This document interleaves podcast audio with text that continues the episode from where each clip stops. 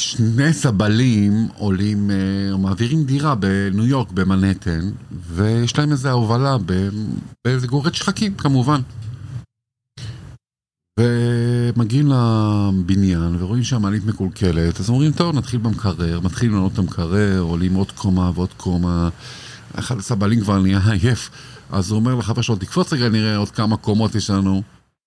אז הוא הולך לשתי רגעים וחוזר, הוא אומר לי, הוא אומר לחבר שלו, יש לי שתי בשורות בשבילך. אומר לו, מה? לא, אחד, יש לנו שתי קומות. אז אומר לו, מה הבשורה השנייה? שאנחנו לא בבניין הנכון. שלום לך הרב יוסף סגל. שלום לך הרב צבי ולא צידון. שלום וברכה, כיף להיות בחברתך שוב. היום אנחנו נלמד, הרבה אנשים חושבים ש...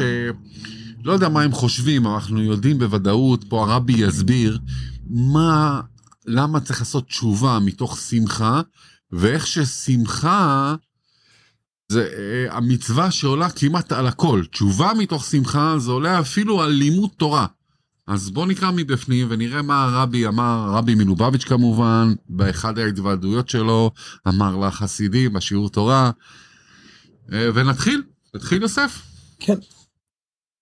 כשם שקיום כל המצוות צריך להיות בשמחה, כמבואר בארוחה, ברמב"ם, סוף הלכות לולב, גודל העילוי שמחה של מצווה. זאת אומרת, הרמב"ם מסביר בסוף הלכות לולב, סוכה, בספר שלו הידוע, היד החזקה, הוא מסביר מה המעלה בקיום המצוות בתוך שמחה. יש לקיים מצווה סתם ויש לקיים מצווה עם שמחה. מסביר, השמחה שישמח האדם בעשיית המצווה, עבודה גדולה היא.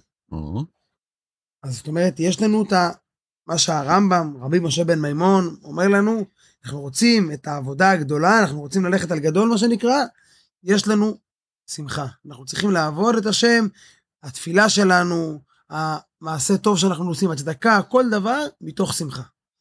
אבל כאן מגיעה הנקודה, מצוות התשובה.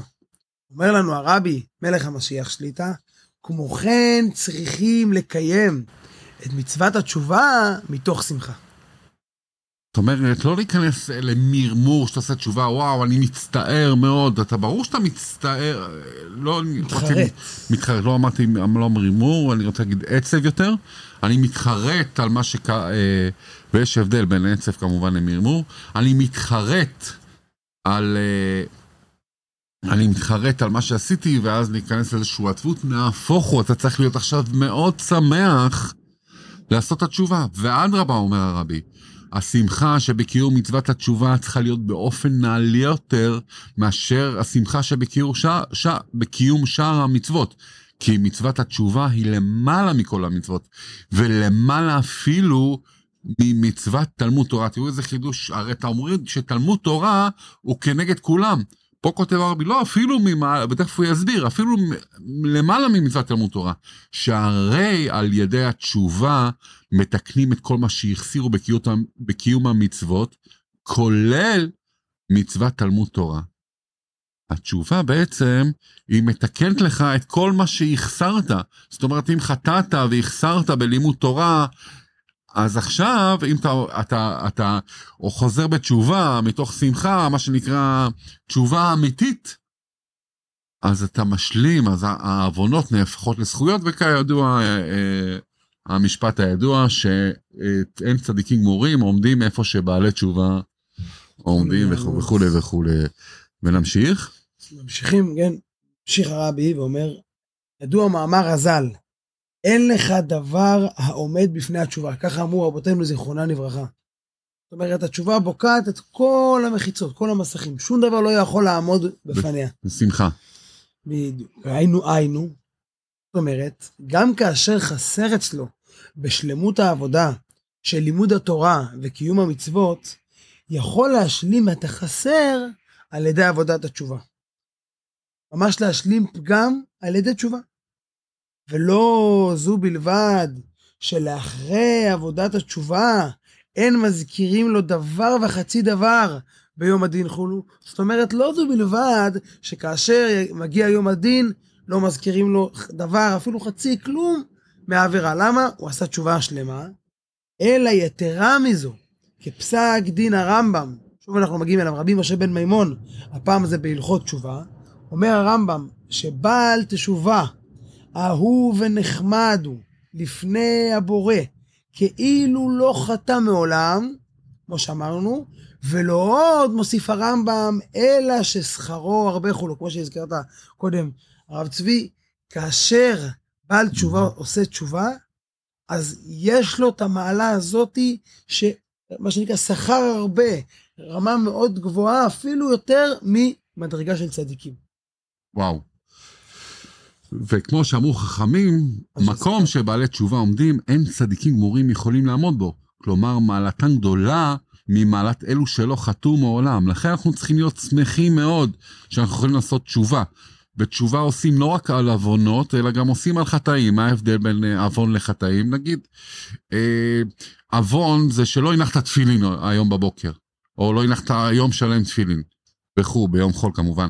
אבל חטא זה שלא הנחת תפילין מכל הכוונות, זאת אומרת שמשהו חסר, זה לא עבירה, זה לא עוון, פשוט חטא, אין צדיק שיעשה טוב בארץ ולא יחטא.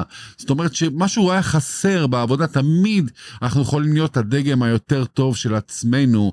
זאת אומרת, היום אנחנו היינו מעולים, ברוך השם, מחר אנחנו נהיה עוד יותר טובים. ועוד יותר טובים, תמיד אנחנו אה, עושים את מה שנקרא תיקון התשובה, תיקון המידות וכו' וכו' וכו'. אנחנו רוצים לעלות ולעלות מרגע לרגע, אנחנו לא מלאכים, אנחנו לא עומדים במקום, אנחנו רוצים להתקדם בחיים.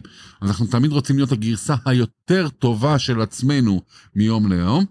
אז זאת אומרת, ברגע שעשינו תשובה, גם על חטאים, על מה שהחזרנו, ואמרנו, אה, חבל שלא עשינו ככה, ואז עושים את זה מתוך שמחה, ואנחנו צריכים להיות שמחים עכשיו, שיש לנו את האפשרות לעמוד ולהיות אה, בעלי תשובה.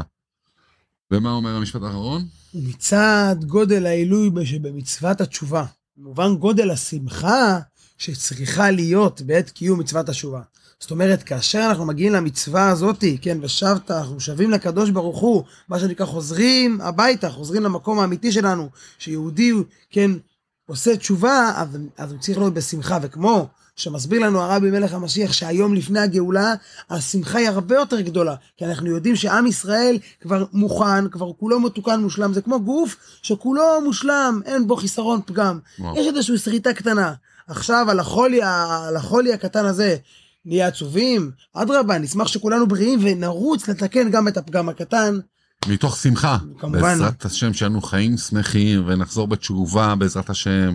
יש לנו רק שמחה, אושר, בריאות ואושר.